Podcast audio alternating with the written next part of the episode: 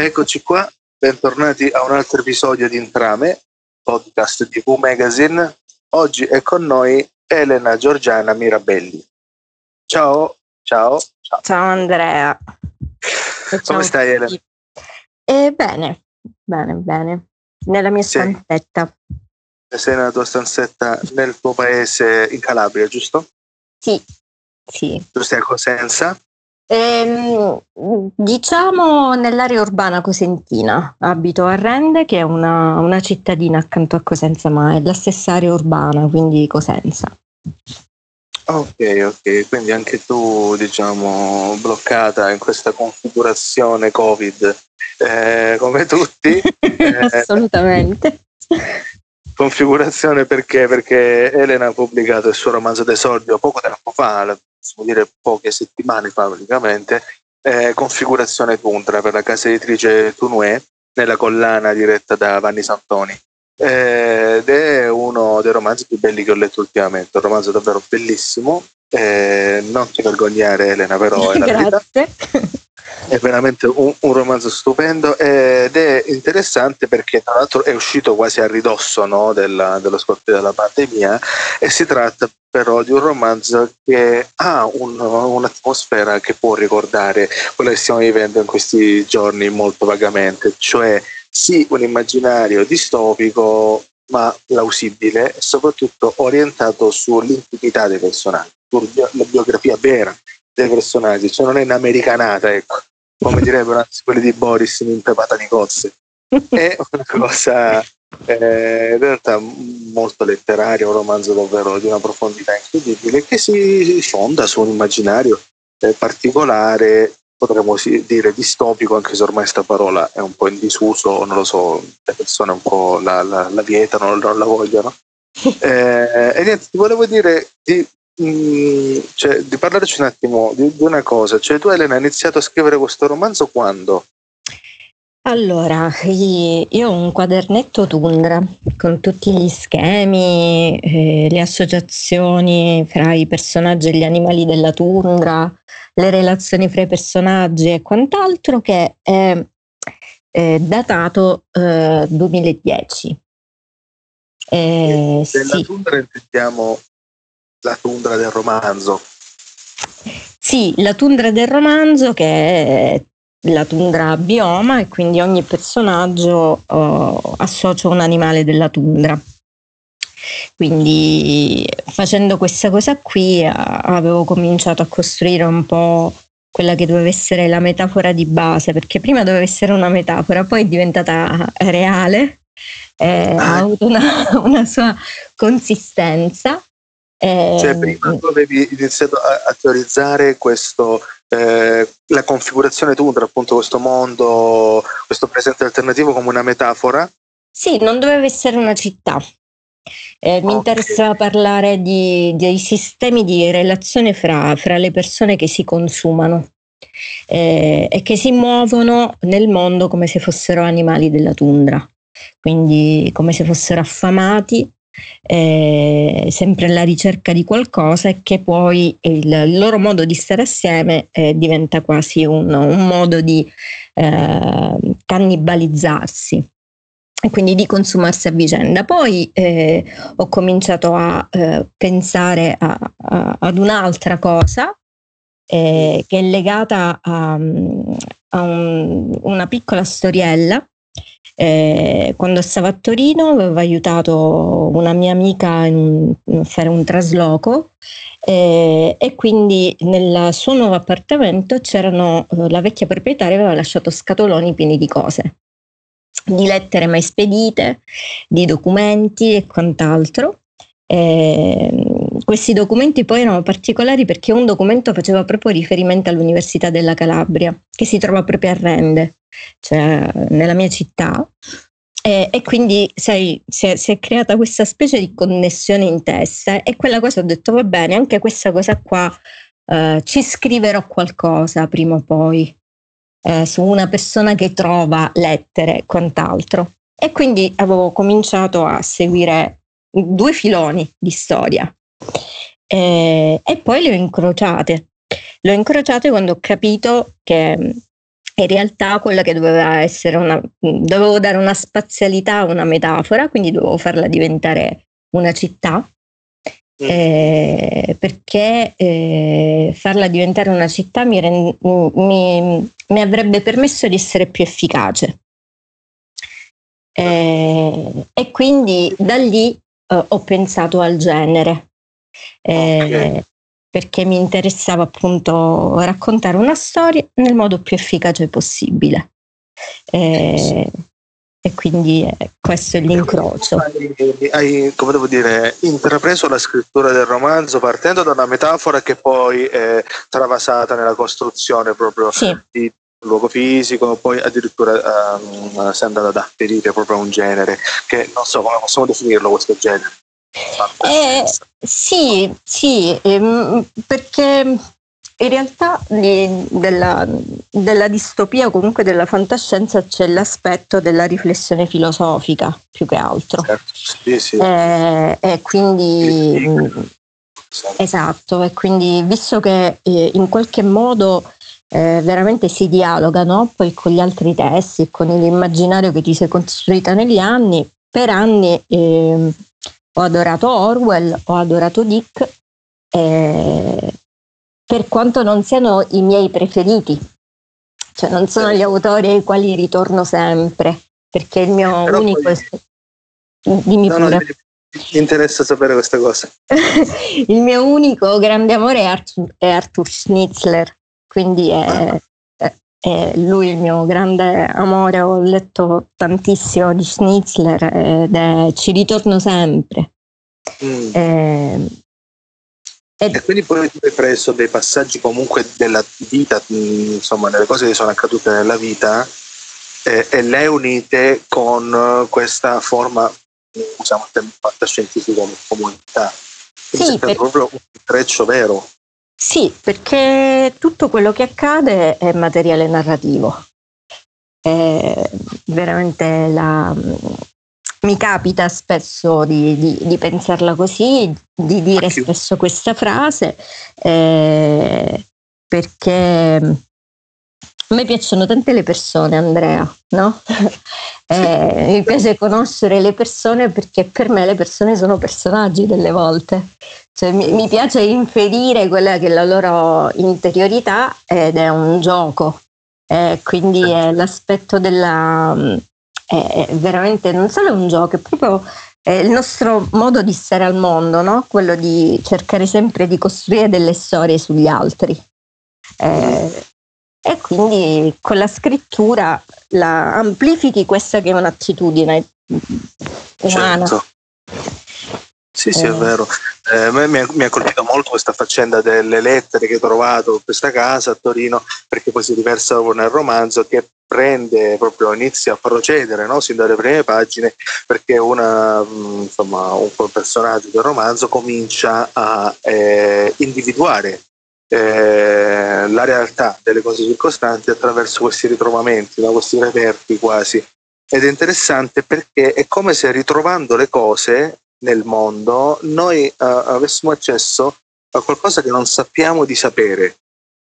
Cioè, ed è un po' la domanda poi anche che si faceva Dick, no?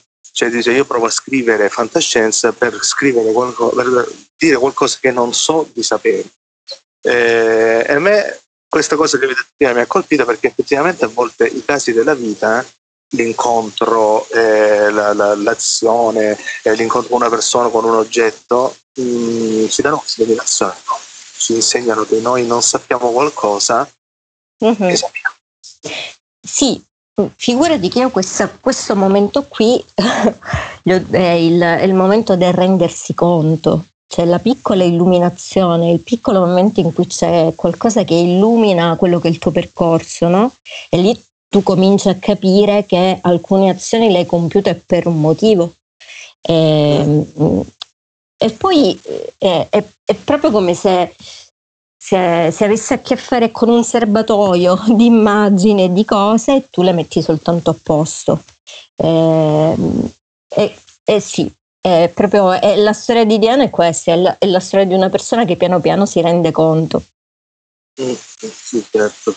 Ma le cose eh, ce le aveva già là davanti, erano già lì eh. presenti. Mm. Eh, appunto, non sa di sapere. Mm-hmm. Eh, che è la domanda della fantascienza, non so se sei d'accordo anche tu in questo. Cioè, la domanda, insomma, è ciò che muove la scrittura fantascientifica, no? parlare di qualcosa che non sappiamo di sapere, è quasi esoterica come cosa. Sì, perché una, mm, la fantascienza comunque è, è appunto è, la, è, il genere che ti permette di eh, parlare in narrativa di quelli che sono i grandi problemi della filosofia. Eh, e quindi il chi sono è uno dei più grandi problemi della filosofia, che la, è avere una via d'accesso verso le proprie strutture, eh, capirle, eh, ma avere una via d'accesso verso le proprie strutture e capirle significa anche eh, affinare uno sguardo verso il mondo. Eh, ed è, una, è, sempre un doppio binario, mettiamola così, e quindi probabilmente eh, anche arrivare nella costruzione del romanzo a quel genere, per questo ti dicevo, è il genere che mi sembrava più efficace, perché è quello più vicino a, a, a delle questioni che mi interessavano per questa storia. Non, non, non, avrei potuto scrivere un, forse avrei potuto scrivere un horror. Un horror, eh sì, stavo pensando a quello. sì. eh, che è una... un po', no? Cosa? Un horror un po' Lovecraftiano, qualcosa del genere. Eh, conosco poco eh, quel, quel, genere di horror. Pensavo a, Dick, um, a King avevo più... Eh sì, l'erede poi. Esatto, e quindi... Eh, ed è un genere che ultimamente mi sta, mi sta stuzzicando, per esempio, eh, perché parla di, del perturbante, che è un'altra questione che, che se l'agganci eh, ha molto a che vedere con il nostro stare nel mondo. Quindi il genere delle volte ti permette di essere più libero, credo. Mm-hmm. Sì, sì, è vero.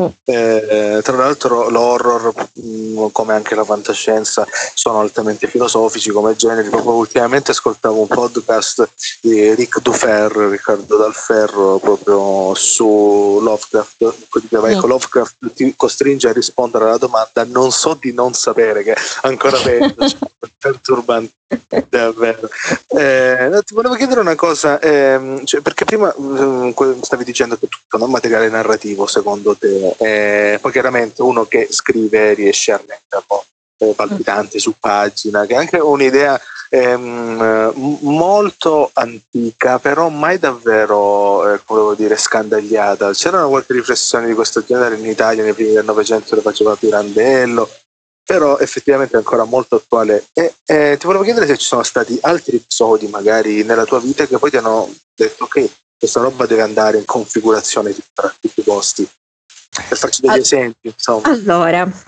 eh, allora, io e te ci siamo conosciuti, uh, ci siamo incontrati a Pistoia. Sì.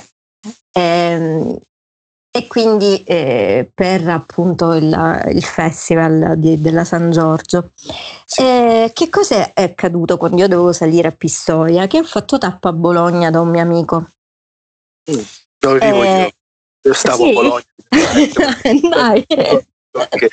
Sì. Eh, e quindi ero da lui eh, che mi ha accompagnato poi in macchina a Pistoia e praticamente eh, Tundra c'erano dei capitoli che ancora dovevo scrivere, cioè io sapevo mm, quale sarebbe stata la scena finale e mi mancavano poi dei, dei capitoli per arrivare verso quella direzione lì. Okay. E, ehm, quindi infatti al colloquio con, con Vanni Santoni mh, mm, portai tutto il materiale che avevo scritto fino a quel momento lì, chiarendo anche il fatto che c'era un'altra parte di materiale che dovevo sviluppare. Che cosa era successo? Il, il, che cosa accadde il giorno prima del, del colloquio? Che io ero a Bologna a scrivere sul divano in casa di questo mio amico. Ad un certo punto questo mio amico mi chiede scusa E mi fa, scusa, io devo lavorare, quindi io mi sono sentito un po', sai, in imbarazzo. Ho detto, no, guarda, forse ti do fastidio. No, no, assolutamente, ti darò fastidio io e mi sento in imbarazzo. E ho detto, ma perché? E accende questo computer, lui aveva due schermi, una postazione incredibile perché lavora in un'agenzia e ad un certo punto lui stava lavorando su un filmato porno. Cioè lui okay. stava fa- facendo il montaggio di una, di un, di una appunto un catalogo, sì, ah, okay. eh, per una, una casa chiusa in Svizzera. E quindi lui doveva fare il catalogo di, delle, di, di questa ragazza che stava, eh, stava, giocando su questo lettone. E quindi, oh. vabbè, ok, questo è un qualcosa che eh, mi servirà in tundra, andrà a finire in tundra. Infatti, sì, ehm, e quindi anche lì quello eh, non era, è stato, ecco, è una cosa che adoro quando sei in fase di scrittura, che ha a che fare con il fatto che tu devi avere ben chiaro quello che vuoi fare. Mm-hmm. Tu c'hai una struttura, c'hai la storia e ad un certo punto però c'è l'imprevedibile, cioè la realtà ti permette di eh, inserire degli elementi che tu non hai considerato. Eh, e l'imprevedibile dà una profondità e un volume eh, che nessuno schema eh, riesce a rendere appieno. Se c'è quella, quell'elemento che tu non avevi considerato e ti fa vedere la tua storia, ti permette di vedere la tua storia da un altro punto di vista. Eh, quella cosa lì che era accaduta mi ha fatto ripensare a Mister Giulio. Perché? Perché io nella, nella prima versione Mister Giulio non faceva, non, non, era il proprietario di questo dei, del giardino, ma non, uh, non, non, non, era un uomo che doveva fare il montaggio video, faceva il montatore. Eh, e quell'elemento poi ha acquistato una, una, quell'imprevedibilità, ha fatto acquistare un volume al personaggio che non aveva, perché chi monta un video lavora sul ritmo delle cose e inserisce la dimensione temporale. Eh, e quindi è, ecco, la realtà in questo senso è tutto materiale narrativo. Quando si inserisce la, la, la realtà eh, e tu sei pronto però a, a, a, vedere quel tipo di connessione, a capire come la puoi sviluppare, è l'elemento che, che rende divertente quello che fai. Certo. Cioè, quindi comunque eh, riesci a individuare dei momenti della vita quotidiana, degli incontri, qualcosa di questo tipo, e riesci a immaginarlo eh, come materiale narrativo, oppure perché prima hai detto no, tutto potenzialmente lo è. Quindi cioè, eh, mi interessa molto questa divisione che mh, mm, magari sì. fa anche parte no, del genere che uno va a eh, guarda, tutto potenzialmente lo è perché mh, mm, la struttura lineare di Tundra, per esempio, è la struttura dell'Università della Calabria. Eh, ci sono tutta una serie di, eh, di cose, ehm, di tic anche di, che ho visto nelle persone, di modi di dire, modi di fare, ehm, che eh, in quel momento lì io li assorbo okay. perché mi stanno dicendo qualcosa. Eh, stanno entrando proprio nella, nel, mio, nel, mio, radar, mettiamola così. E, e io so che quel, quando succede una cosa del genere, so che lo metto da parte e dico ok, questa cosa qui io poi la posso sviluppare in qualche modo.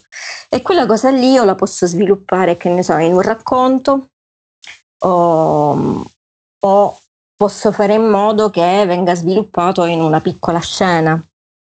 Eh, tipo ehm, in una, alcune parti eh, non erano presenti nella prima stesura, le ho inserite in fase di editing, che è stato bellissimo l'editing con Vanni Santoni, le ho inserite in, in quella fase lì e poi da un personaggio iper secondario, perché si trova giù in nota, mm.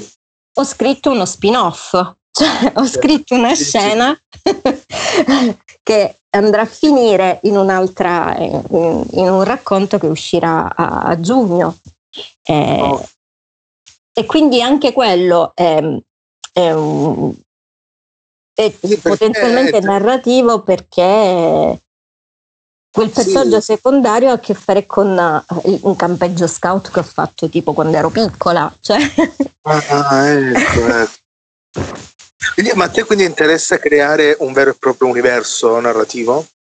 Sì, è divertentissimo. Ok, ci stai lavorando, cioè, da quello che dici sembra, cioè, ecco, una persona che vede così l'approccio alla scrittura, me la immagino come una persona che scrive molto effettivamente. E ora mi hai detto questa cosa fighissima dello spin-off. Eh, mi sembra quindi di capire che tu stai scrivendo molto e anche all'interno di uno stesso universo narrativo espanso. Più, più che scrivere molto, ehm, ci sono dei momenti eh, in cui eh, le preparo le cose, cioè le cose sedimentano.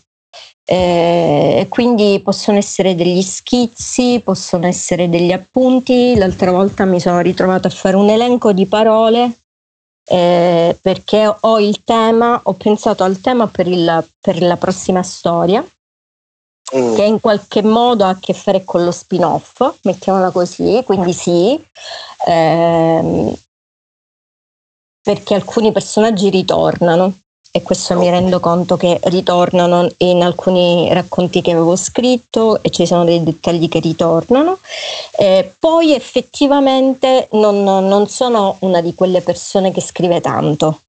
Eh, mi, mi, piace eh, eh, dedicarmi alla, alla, scrittura quando eh, mi piace anche la fase di, di raccolta, cioè di raccolta mm. materiali, di, di, di, mettere assieme dei, pe- dei, pezzi, di fare degli schemini e quant'altro. Quando ho chiaro poi, bene o male, eh, lì vado di, di scrittura. Eh, ma ecco, Mm.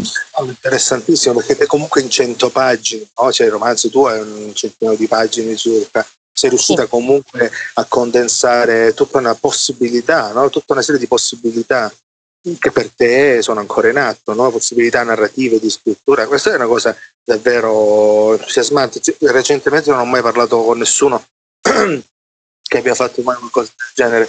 Cioè, um, e questo non lo so, o è un, uh, un, sintomo che sei folle proprio, come Filippo, appunto, eh, o è segno di una profondissima consapevolezza. E magari ecco, a me interesserebbe parlare anche del fatto che tu hai fatto la scuola Holden, che sì. è forse la più importante scuola di scrittura italiana, eh, ed ecco, la consapevolezza nei confronti del proprio scrivere, del proprio progetto di scrittura, mh, mm, ti ha aiutato insomma la, la scuola Holden a crearla? Sì, la scuola Holden è stato un privilegio farla, sono stati due anni bellissimi, per esempio, mm. anche perché, ehm, ma, perché hai il privilegio per due anni di seguire tantissimi corsi e di essere aperta ad ogni tipo di stimolo. Eh, ed era un luogo in cui si parlava di tutto, dalla musica al fumetto, alla filosofia, a qualsiasi approccio, a qualsiasi arte narrativa. Eh, la cosa più bella è, il, è il, quello spazio che si crea con, con, chi fa il tuo stesso percorso. Quindi il girare dei piccoli cortometraggi con i tuoi compagni di, di corso, per esempio. Avere la possibilità che qualcuno legga la tua cosa, cioè, e per qualcuno non intendo solo i maestri, eh, ma intendo proprio il tuo compagno di banco, che visto che non è un tuo amico, ti può anche dire la cosa che hai scritto fa cagare. Sì, sì, certo. eh, e quindi eh, c'era un certo tipo di intensità anche perché eh, io facevo lezione fino alle 6 del pomeriggio, quindi era tutto molto intenso e si scriveva tanto. Eh, allora non, non avevo eh, una sicurezza. Eh, non, non avevo la sicurezza della scrittura, eh, avevo questa grandissima voglia di imparare. Di imparare a capire ehm, le, le, le, tecniche e le possibilità del, del, gesto proprio, del gesto narrativo. Questo sì, mi, mi interessava parecchio.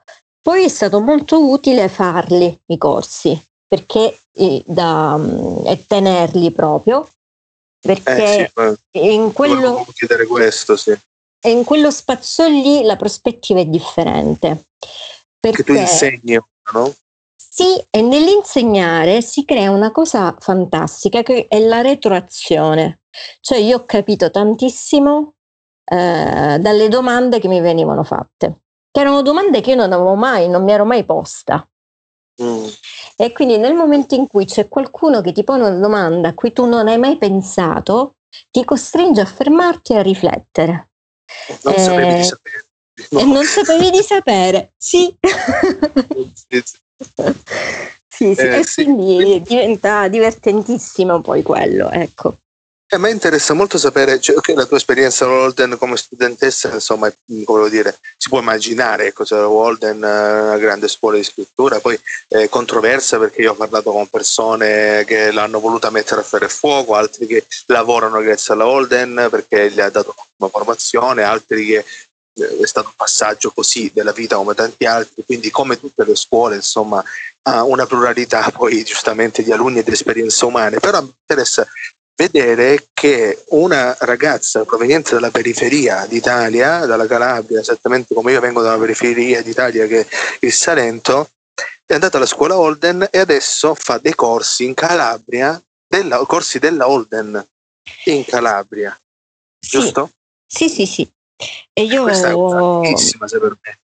Questa è una cosa bella, sì, è stata una cosa molto bella perché la, la Holden ehm, eh, dà questa opportunità ai suoi ex allievi eh, e quindi eh, io al momento ho una piccola agenzia a Cosenza di servizi editoriali eh, e quindi mh, mm, grazie anche alla, alla, allo spa, al mio spazio eh, si è aperta questa forma di collaborazione con, con la Holden tale per cui ho fatto da tre anni tengo i corsi a Cosenza eh, ed, è, ed, è, wow. Per, per la Holden poi, ti ripeto, dipende secondo me tantissimo da quello che tu ti aspetti eh, dalle scuole. Io non volevo che qualcuno mi dicesse devi scrivere così o devi fare questa cosa qui in questa maniera.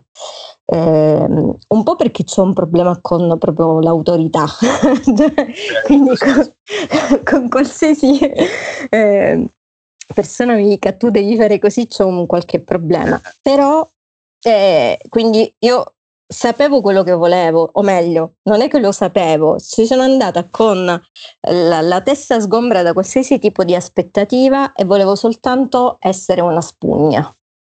E quindi mi sono presa il meglio. Cioè, mi sono presa quello che, che, era utile per quello che volevo, per quello che volevo io. Eh, volevo scrivere al meglio delle mie possibilità, che è la, è quello che voglio fare anche adesso. Io voglio, cioè, cioè il mio obiettivo è scrivere al meglio delle mie possibilità, ma superarle anche.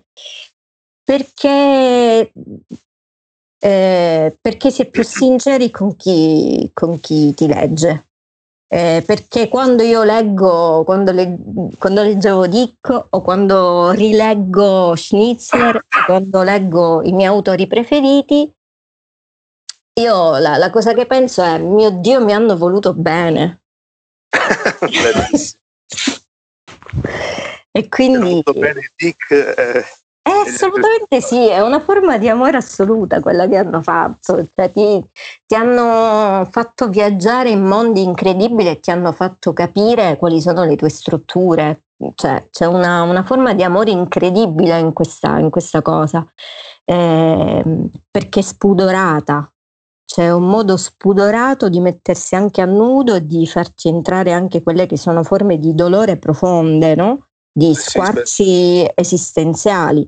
E soltanto una persona che si dà così in pasto è una persona generosa. Sì, sì, sì, assolutamente vero. Eh, eh, mh, mm, questo mi interesserebbe capire se tu quando scrivi ti senti così, cioè sembra che stai dando uno squarzo di te, ti stai squartando e donando una parte di te al lettore?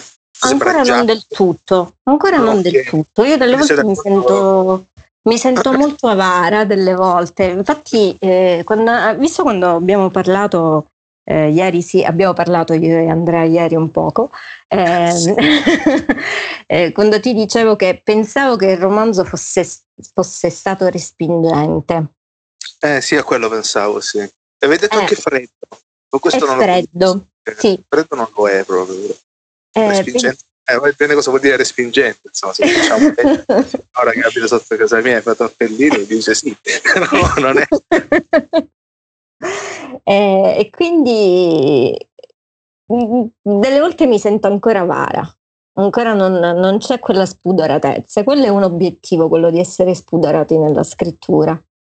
Eh, secondo te questa è una cosa che ha a che fare con gli esordienti? Cioè, non so, tu leggi parecchi esordienti, eh, insomma, della re- letteratura circostante, usiamo questa espressione, dei Sì. critici accademici. Mi capita, poi ho letture molto disordinate, però sì, mi capita di leggere anche gli esordienti e mi, piace tanto perché, perché bisogna dialogare anche con le storie degli altri.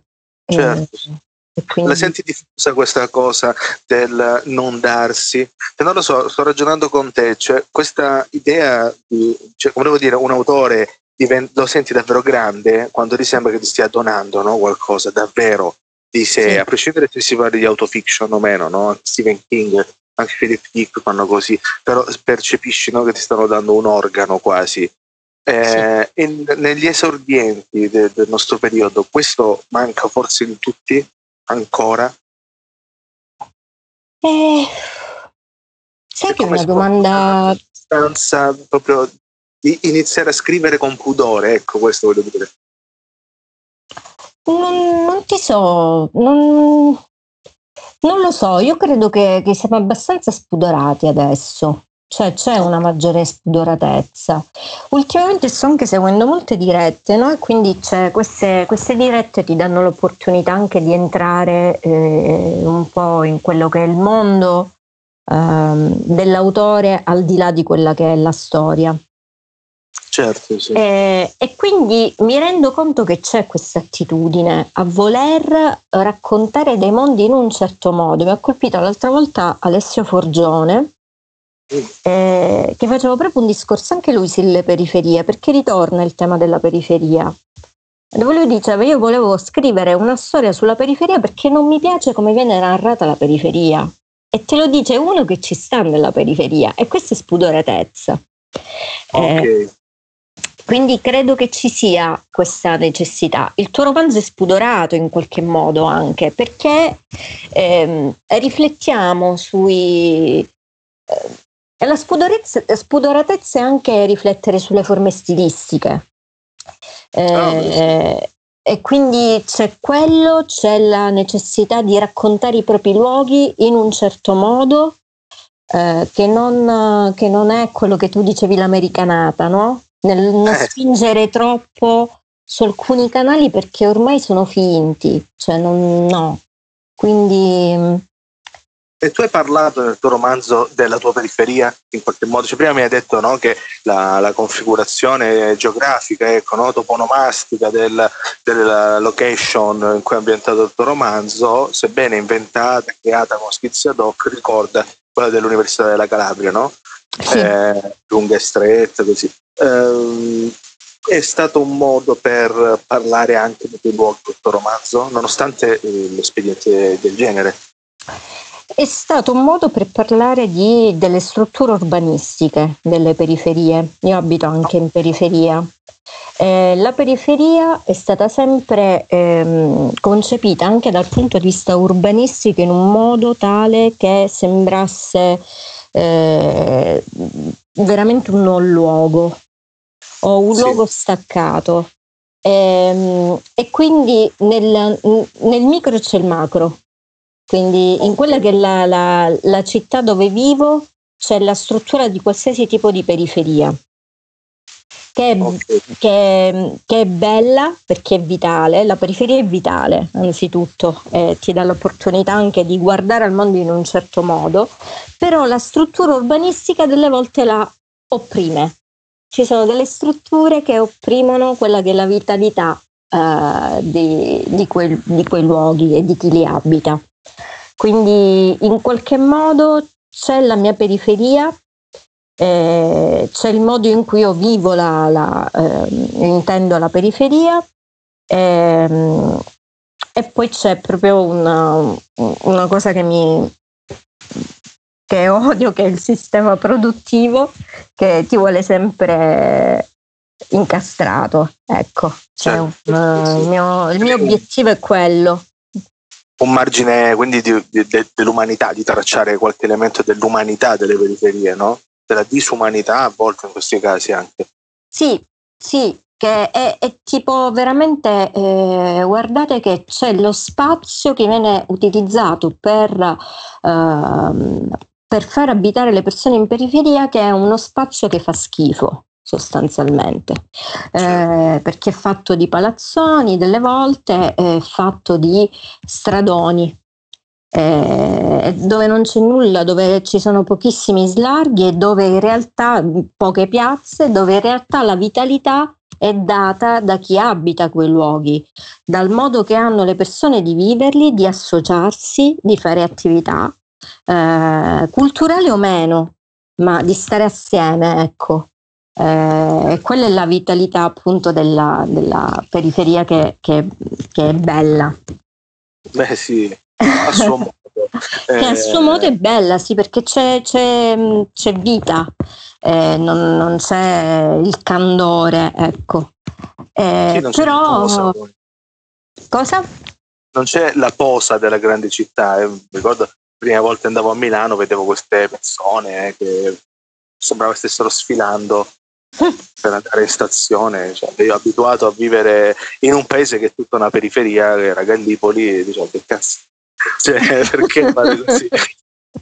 Eh, anche Bologna, no, dove vivo, non è che sia la grande città che molti immaginano, cioè sia una grande città, però pure è una bella periferia. Una bella periferia, come... sì, certo.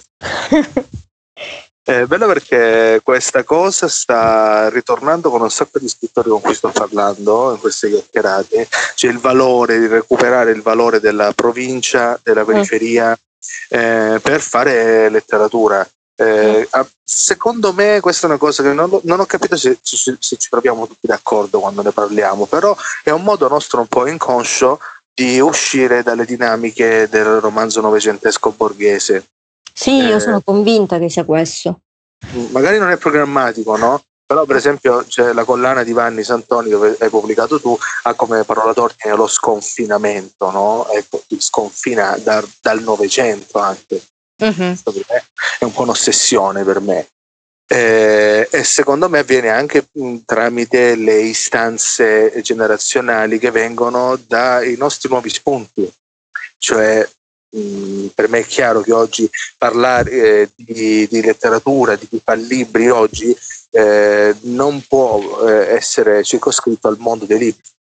Parafrasando Murigno, allenatore che diceva chi sa solo di calcio non sa niente di calcio, no? Eh, mi viene da dire chi sa solo di libri non sa niente di libri. E infatti tu per esempio sei una che non si interessa solo di libri, vero? No, io impazzisco per... Um, ultimamente ho scoperto i fumetti, per esempio. Mm. Sto facendo una grandissima scorpacciata di fumetti e di manga. E poi ehm, sono una fissata eh, di serie tv, mm-hmm. eh, ma in maniera ossessiva quasi. Certo. Eh, e poi il mio immaginario è proprio se, se si è veramente nutrito tantissimo di film di ogni genere, eh, ma da, da, Bergman a Woody Allen ai poliziotteschi anni 70 all'horror di Fulci. Ehm, eh, tanta, tanta, tanto cinema. Lynch forse pure, no? Lynch, Lynch, è il mio amore assoluto. eh, lo, lo si vede bene. Guarda, su Lynch perché tipo c'è un cubo blu in, in, in Tundra, eh? lei ha una borsettina a forma di cubo blu che è un, è, è Mulholland Drive lì. È un omaggio. Eh. Sì, poi infatti mi sono divertita a mettere tutte le cose che mi piacciono. Cioè, in Tundra una, ci sono pezzi della mia tesi di dottorato per dirti. Ah, cos'era? La, la, mia tesi di dottorato sulla confessione. Sì. La confessione e l'individuazione prendeva in considerazione la figura di Raskolnikov. Um, in che materia era? In filosofia del linguaggio e della mente. Ah, ok, quindi tu hai fatto filosofia. Sì. Ecco. Certo, no, tutto, tutto torna, ecco. Eh, quindi ecco, magari possiamo dire che configurazione Tundra all'inizio ti ho detto voleva essere una metafora, no? ma più che una metafora forse voleva essere il punto di partenza esplicativo per un sistema filosofico, forse, no? Non lo so. Mm, mm. Beh, lo bisognerebbe, non lo so, non lo so perché probabilmente per quello non ho la disciplina adatta. Ok. Eh,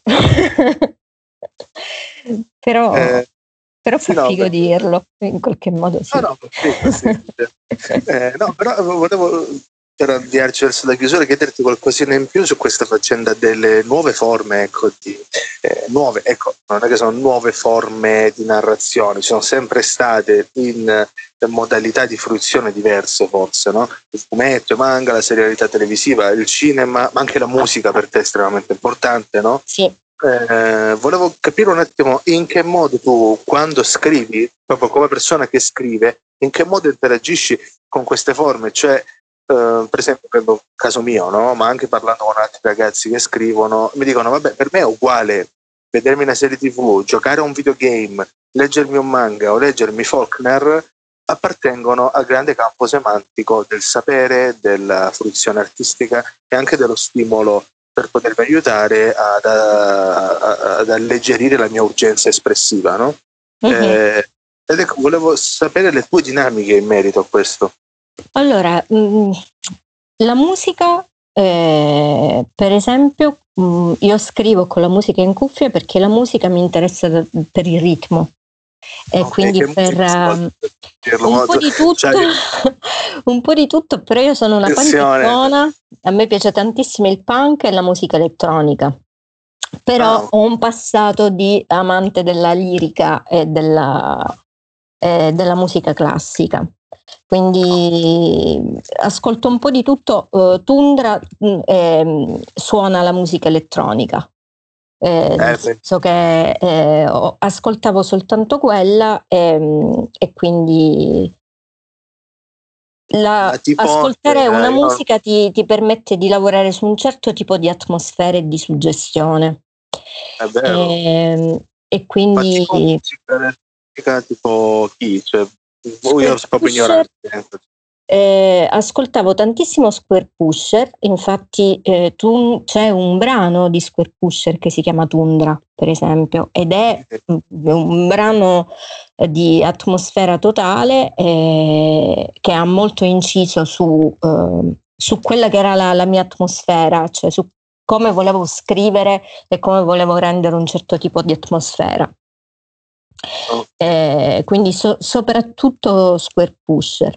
Eh, però ehm, in, in, Tundra ci sono anche tantissime Nine Inch Nails, per esempio, eh, o i Kraftwerk. Eh, ah, okay. Quindi quel tipo di, di, di, di, suoni, quel tipo di ambienti eh, suggestivi. Eh, anche per... Diciamo. Scusami? No, perché old school, penso, cioè non ne capisco un cazzo sì, Sì, sì, è eh, con quel tipo di elettronica, esattamente. Okay. E poi ehm, ultimamente sto leggendo i volumi di Ashita Joy, che sarebbe Rocky Joe. Mm-hmm. E, e è un lì, manga. Che è un manga. E lì, per esempio, sto pensando a come eh, sia stato possibile in quella, in quella forma lì dare un grandissimo volume ai personaggi che sono pieni di sfumature eh, psicologiche eh, il, con uh, delle, dei momenti veramente di, uh, in cui intravedi quello che è il dolore di, di qualcuno uh, da una battuta così e poi il dinamismo cioè, ecco, una cosa che, io, eh, che mi fa impazzire dei fumetti è il fatto che le tavole possono esplodere, quindi è come se ci fosse sempre una, una grande libertà nel superare il mezzo espressivo ogni volta. eh, certo. quando, quando la, la, figura va al di là di quella che è la tavola, no? Eh, che è la stessa cosa che succede in un film che mi era piaciuto tantissimo, che è Mammi di Dolan, eh, che è tutto girato con un certo tipo di inquadratura e di formato, e poi ad un certo punto c'è il protagonista che, che eh, trascina e apre l'inquadratura e cambia formato. Ecco, queste cose qui ehm, mi fanno impazzire e delle volte penso a come è possibile eh, trasferire queste cose qui, eh, questi momenti qui nella scrittura.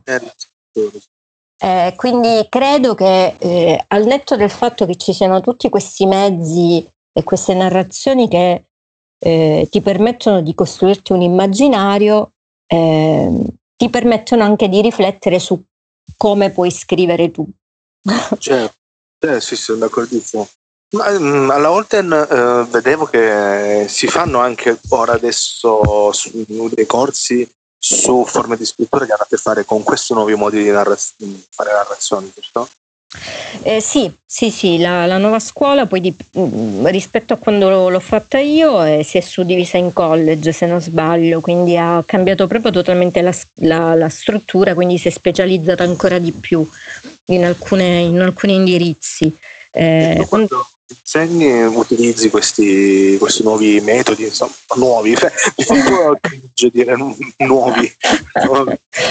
Eh, io faccio ascoltare tantissima musica, ci sono degli esercizi dove facevo ascoltare una musica o faccio vedere delle foto o, o si parte da quello che è un ricordo personale o quant'altro, però utilizzo tantissimo la musica perché, perché una, quando sei in quel tipo di flusso e ascolti una, una musica, un brano in maniera attenta, eh, puoi, puoi, notare tantissimi elementi che una, un ascolto disattento non, non, ti fa apprezzare del tutto. Quindi mh, mm, mm, stare attenti significa anche eh, andare a, a, pescare e a, a creare veramente delle, delle immagini particolari. Ti faccio un esempio. Durante un corso feci proprio ascoltare un altro brano di Square Pusher, adesso non ricordo come era quel, quel, brano, però mi ricordo che era Square Pusher.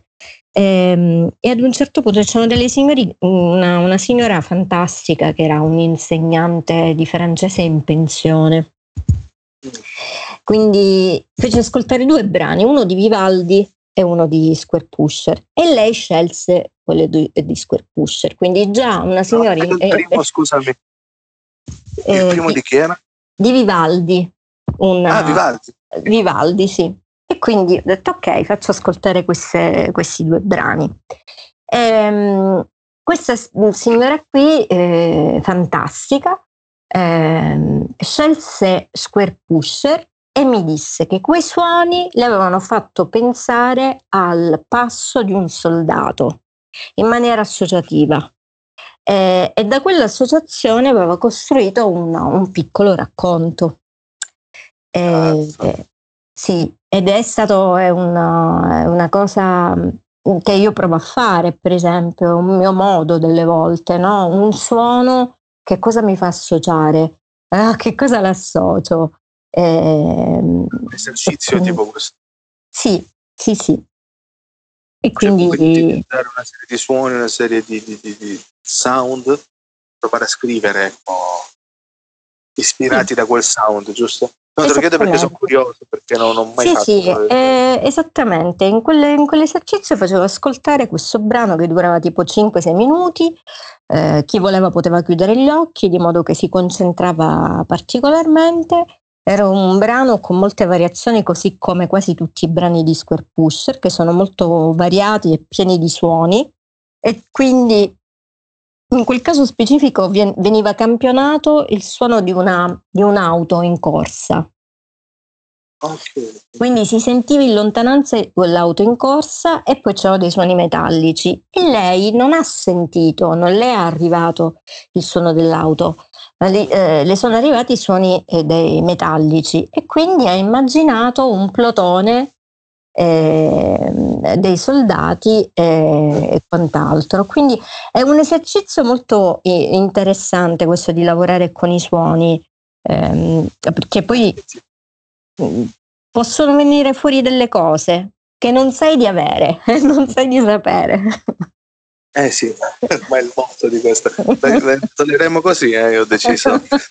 Ormai. Eh, va bene.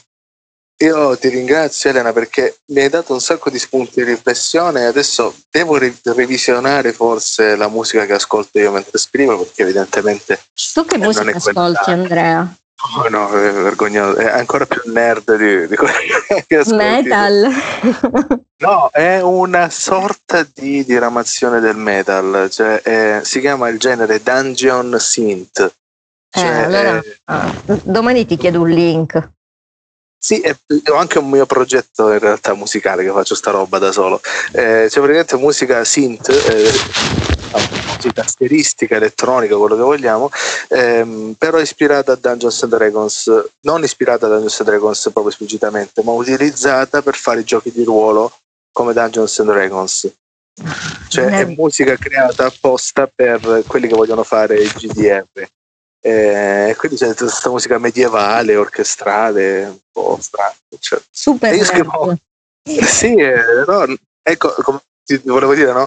Eh, eh, non è che io poi scrivo fantasy, questo è il fatto, però mi aiuta a rilassarmi e non lo so. Eh, eh, eh, eh e probabilmente però ti, ti, ti, aiuta anche ad avere una... mi rendo conto ancora di più che oltre alla poesia è anche la musica che ascolti che rende la tua scrittura molto ritmata.